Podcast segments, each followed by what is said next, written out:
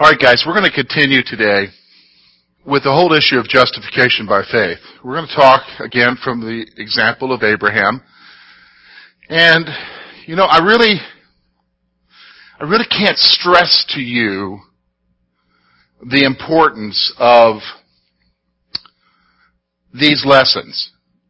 Because so many times we can operate under a deception that your acceptance with God is based upon what you do. do you?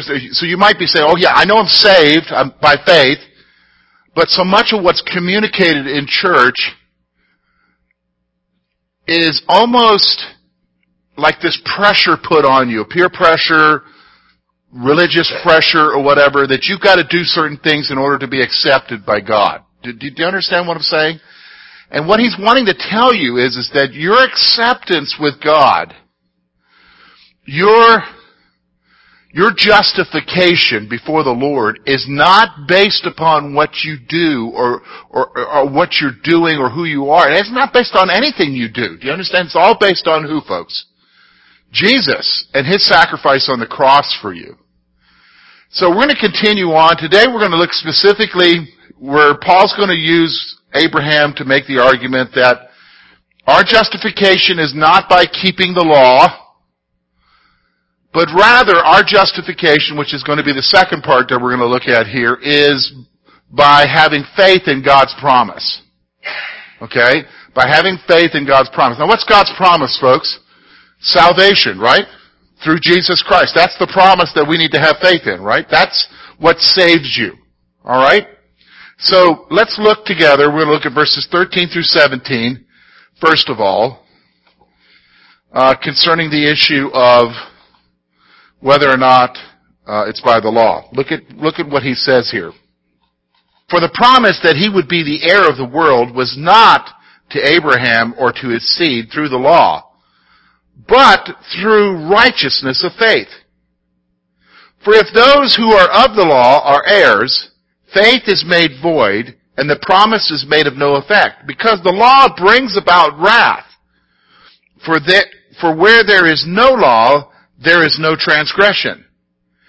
Therefore, it is of faith that it might be according to grace, so that the promise might be sure to all of the seed, not only to those who are of, of the law, but also to those who are of the faith of Abraham, who is the father of all of us. For it is written, I have made you the father of many nations. In, in the presence of him who believed God, who gives life to the dead and who calls those which do not exist as though they did. Okay, so let's look here. We're going to look at the whole issue today about it being not by the law. First thing he's going to stress, it's by the promise. The promise to Abraham and his seed was not through the law. The promise to Abraham and his seed was not through the law. Now, anybody can tell me logically why that would be true? Why is it that the promise that was given to Abraham of his justification and, and what was promised to him by God, why is that before the law. Why wasn't it of the law? Okay, there was no law yet. Okay, you understand the law was not established, was not given to Moses until 430 years later. Wow, okay? So for anybody to say that Abraham was justified by the law, that's kind of ridiculous, right? You can immediately shoot holes through that and say, well, that law wasn't even around when he was around.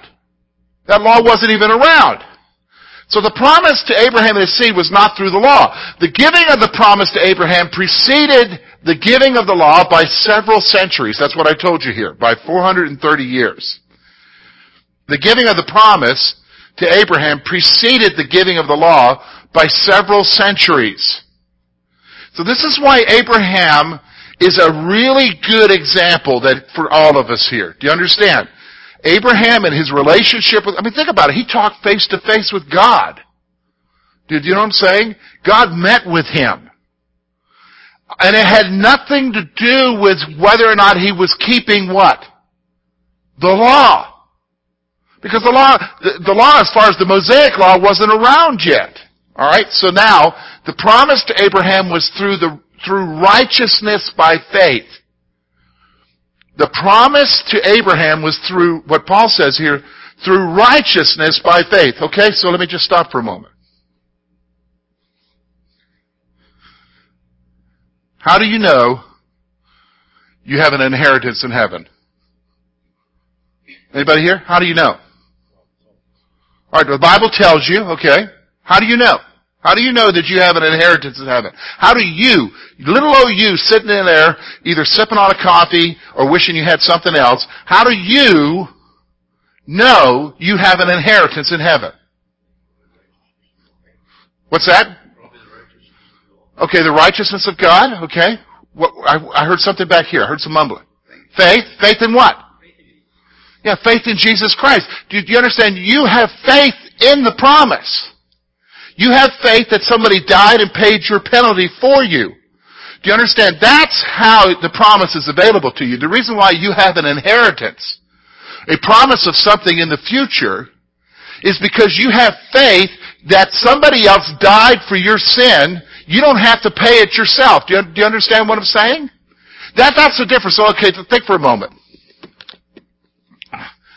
Most people think they're going to make it to heaven because of what? Because of good works. Because they, because everybody assumes that their good deeds outweigh their what? Or even their bad deeds aren't bad enough. You know, I'm not an axe murderer, I'm not a pedophile, I'm not this, that, or another, you know. Uh, you know, Osama bin Laden, yeah, but not me. You know, because I'm not that bad. Alright? So, but the problem is, is that that's not the issue. All sin demands a price of death. Period. Little sins, big sins, all sin. And we already talked about in this book that everybody is condemned, right? We've already discussed that. So the issue of salvation is not anything that you can do.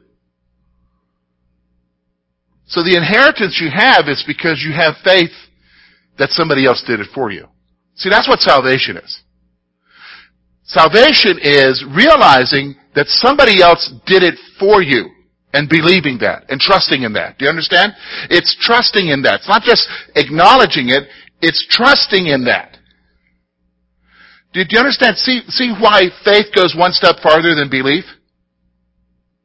Faith goes one step farther than belief because you're talking about trusting in it. That's what you're banking on. Do you understand what I'm saying? That's what you're banking on is what He did for you.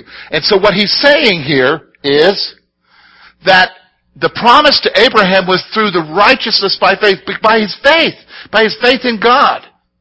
Okay? By his faith in God.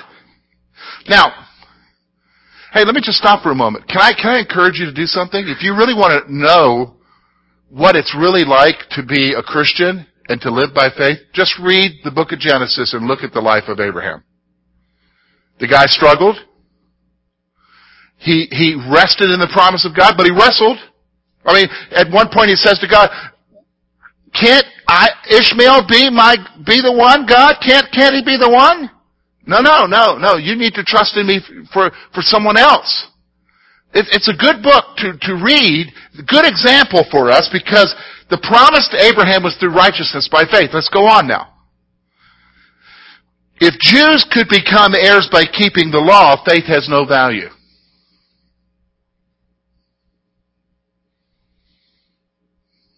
Verse 14, look at what he says there. For if those who are of the law are heirs, faith is made void, and the promise is of no effect. Alright, let's, what's he saying here? He's saying here, look,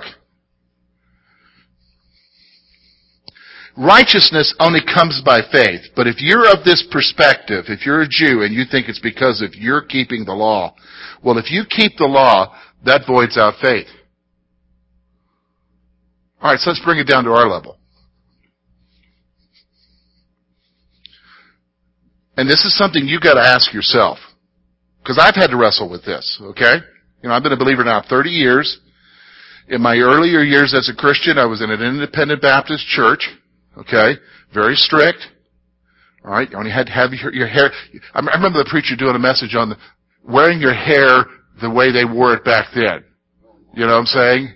Because they wore it according to the Caesars and the Caesars had their hair short. Well, I saw a few pictures of Caesars. They were bald. Nobody's asking for baldness in church, are they? Okay, that's good. All right. So, you know, but, so, I mean, so, you, but what happens is, is when you're in that kind of background, some of you were in that kind of background, you begin to believe that your acceptance with God is based upon what, folks? Yeah, you and what you're doing. Did you understand what I'm saying? You and what you're doing. But so what I'm saying is you understand that type of legalism, right? And you understand the, the feelings, you understand the feelings of what, how you are basically, you, you, you, whether or not you're doing something makes you feel accepted with God or not. Alright?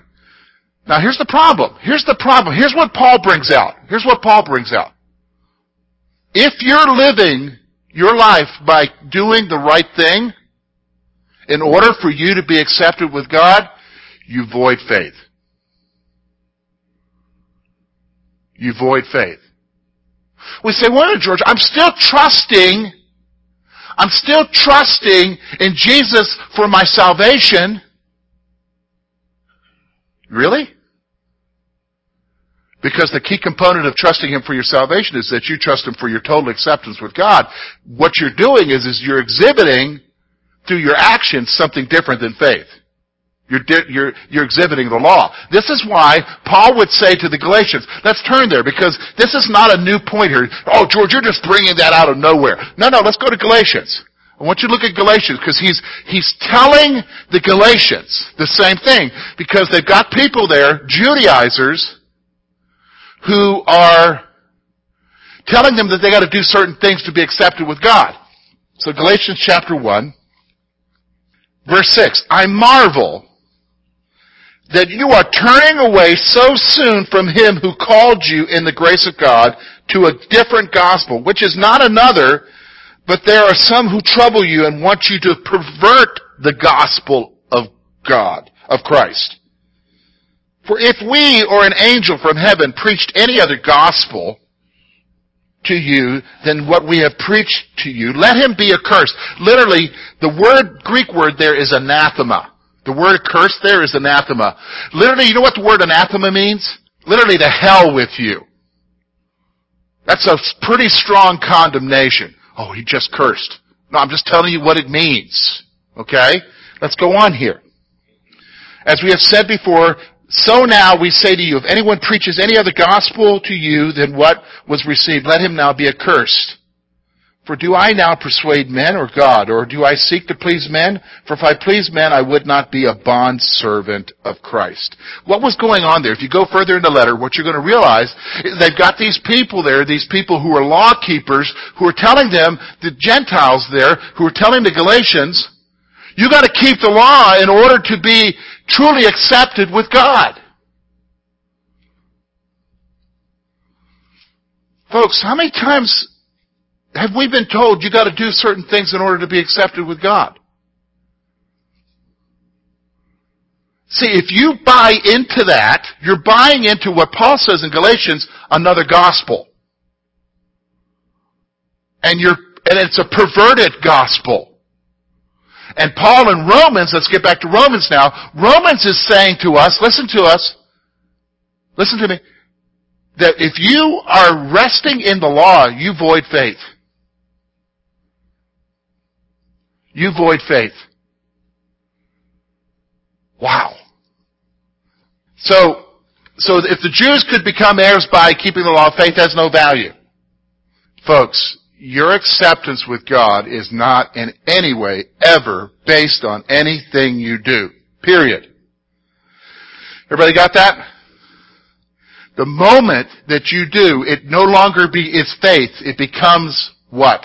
As he's saying here works and it voids faith. That's the issue. So let's go on here. Keeping the law makes the promise worthless. Keeping the law, Paul says here, makes the promise worthless. So notice now the nature of the law. The law produces wrath as a consequence of obedience. The law produces wrath as a consequence of obedience. Now what in the world are you talking about there, George? Does everybody understand? Do you ever get irritated that it seems like the police are out and they're just ticketing people? Do you ever get irritated by that? They're just kind of ticketing people. You just feel like, well, they're just out for your money. Well, that's why the law was written. Well, the law was written for safety concerns and everything too, but primarily it was written so that, because you ever notice that the law says that those who violate will, what, pay this fine, lose this many points, blah, blah, blah. You never, the law is never written to say, and those who keep it will be blessed. And they'll have a deduction on their taxes. Have you noticed that the law doesn't say that? yeah, no, I don't want that. Okay. You, don't say. If you notice that, because why? The law expresses to you consequences, wrath. That's what he's talking about here. The law produces wrath, because when you break the law, what happens? Wrath. A judicial punishment. A judicial response. That's the point he's making here. The law is going to produce wrath in your life. How is it going to produce wrath in your life? Because the fact of the matter is, listen to me, can every one of you keep the law perfectly? Well, the person who can keep it perfectly, please stand up and tell us what you're doing. Because you can't. So therefore, every time you violate the law, you have on yourself, before you were saved, the wrath of God. Do you understand what I'm saying? You have the penalty of death on yourself. So let's go on. Because the, the law reveals our transgression, there are no transgressions without it. Now let's look exactly what he's saying here. Look with me at verse 15. Because the law brings about wrath. For where there is no law, there is no transgression. What are you talking about, George? Well, think about this for a moment. What's the speed limit here now, folks? 25 in town. I just noticed on 80, they, they upped it to 70 as a test. Okay, see if you can handle it. So that's the law. Now, anybody know what the law, the speed limit is on the Autobahn in Germany? There is no law. So if you're going 120, are you breaking the law in Germany?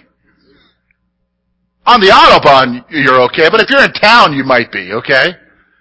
But on the Autobahn, but if you go 120 here, they're going ahead and take you to the county jail, aren't they? What if you're German? Doesn't mean anything, bro. Are you going to claim that one? Hello, officer.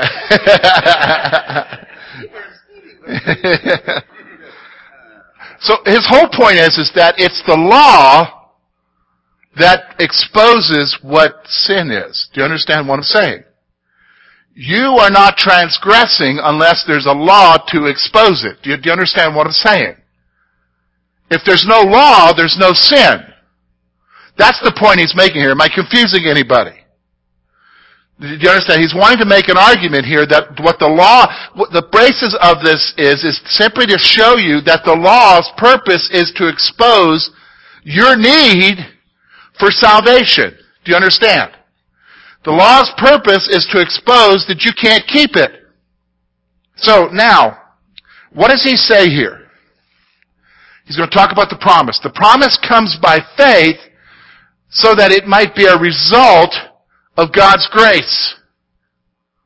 The promise comes by faith so that it could be a result of grace, not of your works. Do you understand what I'm saying? Have you ever heard somebody say, well, faith is a work? For you to believe that, that's, that's a work. No, it's not. I have faith in what seems impossible. And because I have faith in what seems impossible, that one man could take my sin and pay the penalty for my sin, I receive grace. Did you understand what I'm saying? You receive grace because of your faith. Do you understand? It's not a work. It's you're putting your trust in somebody else's effort, not your own. You're putting your trust in the effort of Jesus satisfying God's wrath on the cross, not your own. Do you understand what I'm saying? So the promise comes by faith so that it might result, what might be a result of God's grace. Do you understand what I'm saying? It's not what you've done. It's not who you are, not what side of the railroad tracks you grew up on. Do you understand? It has nothing to do with any of that. The promise comes by your faith. So does everybody understand that? So when I talk to people and I'll say, how do you know you're saved? Well, I was baptized. Wrong answer. How do you know you're saved? I walked an aisle. Wrong answer. How, how, do you know you were saved? Grandma told me. Prayed a prayer with grandma. Wrong answer. First of all, does everybody understand those are wrong answers? You better understand that because what saves you isn't praying a prayer, being baptized, walking an aisle. What saves you is your faith in Jesus Christ.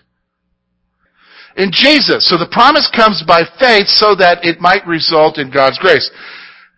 Because of it, because of it, it's according to grace that the promise is assured to all.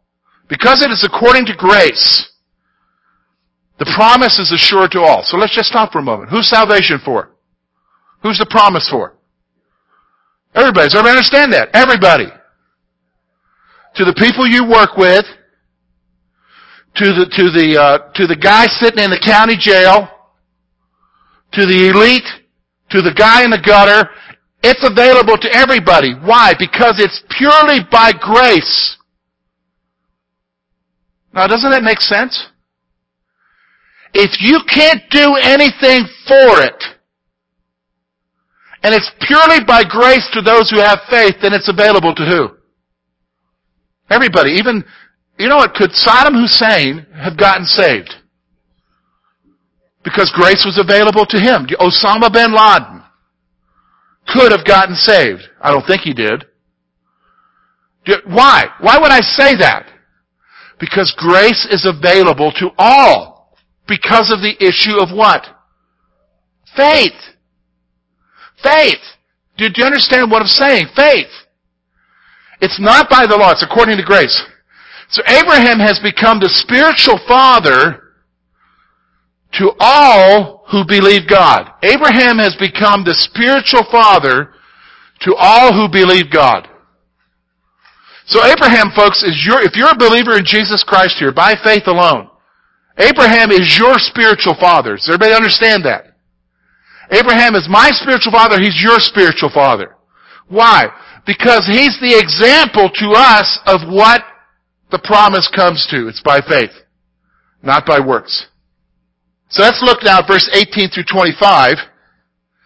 We're going to look at the sec- second section of our lesson here where it says that it's by faith in God's promise. Justification is by faith in God's promise. Look with me, verse 18 who, contrary to hope, in hope believed, so that he became the father of many nations. According to what was spoken, so shall your descendants be.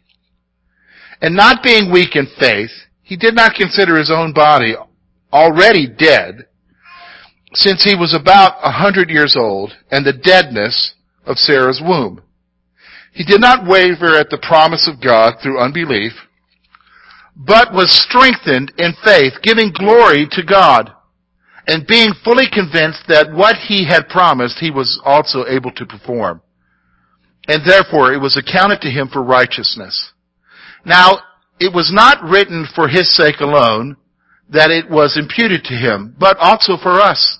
It shall be imputed to us who believe in him who raised up Jesus, our Lord, from the dead who was delivered up because of our offenses and was raised because of our justification. Okay, so what's he saying here? He's trying to tell us again about our justification. It's not by the law. Remember before that, it's not by religious rituals. It's not by your works. It's rather by your trust, your faith in God's promise. That's how you're justified. How do you know you're saved? I believe Jesus died for me and that His death paid the penalty for my sin and that I will one day be with Him and God because of that. That's what salvation is, folks. It is belief in Jesus and what He did for you. That's how you know you're saved. Alright, so let's go on. So what is He saying here? Alright, so first of all, let's look at Abraham's faith. Abraham believed God in spite of his circumstances that produced no hope. Okay, so listen to me. He was a hundred years old. How many hundred year old dudes do you know, and there's very few of them, are hoping for a baby? Do you know what I'm saying? That sounds ridiculous, doesn't it? I mean, how many hundred year old men do you know are hoping that they're going to one day produce a male child offspring? At a hundred years old, it's over. Do you understand what I'm saying? That's what he's saying here. It's beyond hope now, right? Physically for him, it's beyond hope. But he still had hope. That's the amazing thing, isn't it? At a hundred, he still had hope. This is the point that he's trying to tell you to help you to understand what faith is. Faith is faith in the promise in spite of circumstances. Do you understand what I'm saying? Faith is faith in the promise, the revealed Word of God, in spite of circumstances or hindrances that seem otherwise. So he goes on, Abraham's faith was not weakened by the limitations of their bodies. Would you, at 100 years old, you're pretty limited, right? His wife was 90. She's long past childbearing at 90, so the, it describes her as her womb being dead. She's no longer able to have children. So here he is, and here she is. He's a hundred, she's 90, and there's a, there's a hope in a baby? Now that, that, if, if you heard anybody else in town, if you heard that's the local news from, from Marion Manor, we've got this couple that's been married and they're still hoping for a baby, everybody in town would be like, hey, yeah, wow, yeah. Nobody would believe it, right? Now do you understand why they called him Isaac? Isaac means laughter. Because if he, because she did become pregnant, she did. Do you think they were laughing at a 101 and 91 when they had the baby? Yeah. So in spite of their physical limitations, his faith wasn't weakened. Here's what I want you to see. Abraham did not allow unbelief to shake his faith in the promise. Paul's telling us here that Abraham did not allow his unbelief to shake his faith in the promise. All right, let me just stop for a moment. This brings up an interesting point I think everybody, every one of us here needs to grasp. Do you guys doubt? Do you doubt Jesus? Sometimes? Be honest. And it's okay. Yeah, John the Baptist doubted. Are you the one or should we be looking for somebody else? Remember that? He said that from prison. He sent messengers to Jesus? Are you the one or should we be looking for somebody else? He, he's in the depths of despair and he doubts. Okay, let me just stop for a moment. That's called unbelief. But that unbelief doesn't have to shake you in your trust in the promise. Do you understand? That's what he's saying here. Because did Abraham have unbelief? Did he? Yeah, I, I think if you went back you would see why. Because when he had Ishmael, that's a sign of his unbelief. He's looking for the promise to be fulfilled. But then he had Ishmael, and you'll see there's an interaction with Abraham and God where he says, he asked God about Ishmael being blessed. And God says to him, no, not the son of a bondwoman. Now where did that come from? From, from, that's a wavering there. We, you will waver, but that does not necessarily mean, this is the point that Paul's making here, it's not necessarily going to shake your faith, it's just the normal things that you wrestle with. See, here's what I'm trying to help you understand. Your faith has to be in the promise, but does that mean that sometimes you're not going to wrestle? No, you're going to wrestle. But you've got to turn back to always, even with the wrestling, turn back to the one thing that you're holding on to, which is what? Your faith. In the promise. In spite of. Did you understand what I'm saying? In spite of. This is what Paul's saying here. Look, in fact, let's look at what he says exactly. Because you might be like, I don't, I don't know, George, I don't know. Or let's look at what the scripture says. Look at what he says here. In spite of unbelief, look at verse 20.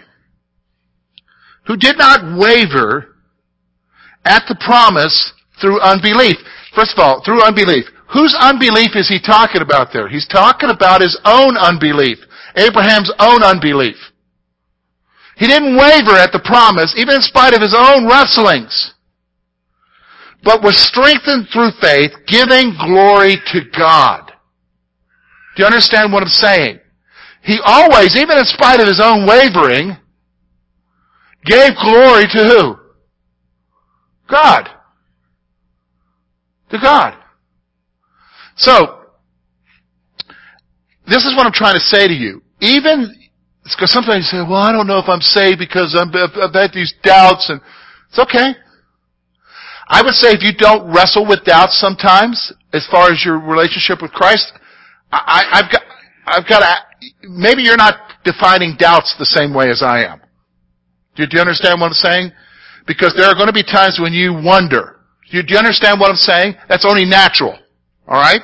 It's only natural. So let's go on here. Look now, rather he was strengthened by faith and gave glory to God. Have you ever wanted to throw in the towel? Let me just stop for a moment.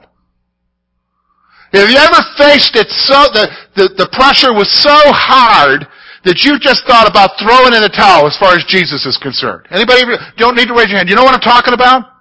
You're gonna nod if you know what I'm talking about, okay? Why didn't you? Yeah, you have nothing left.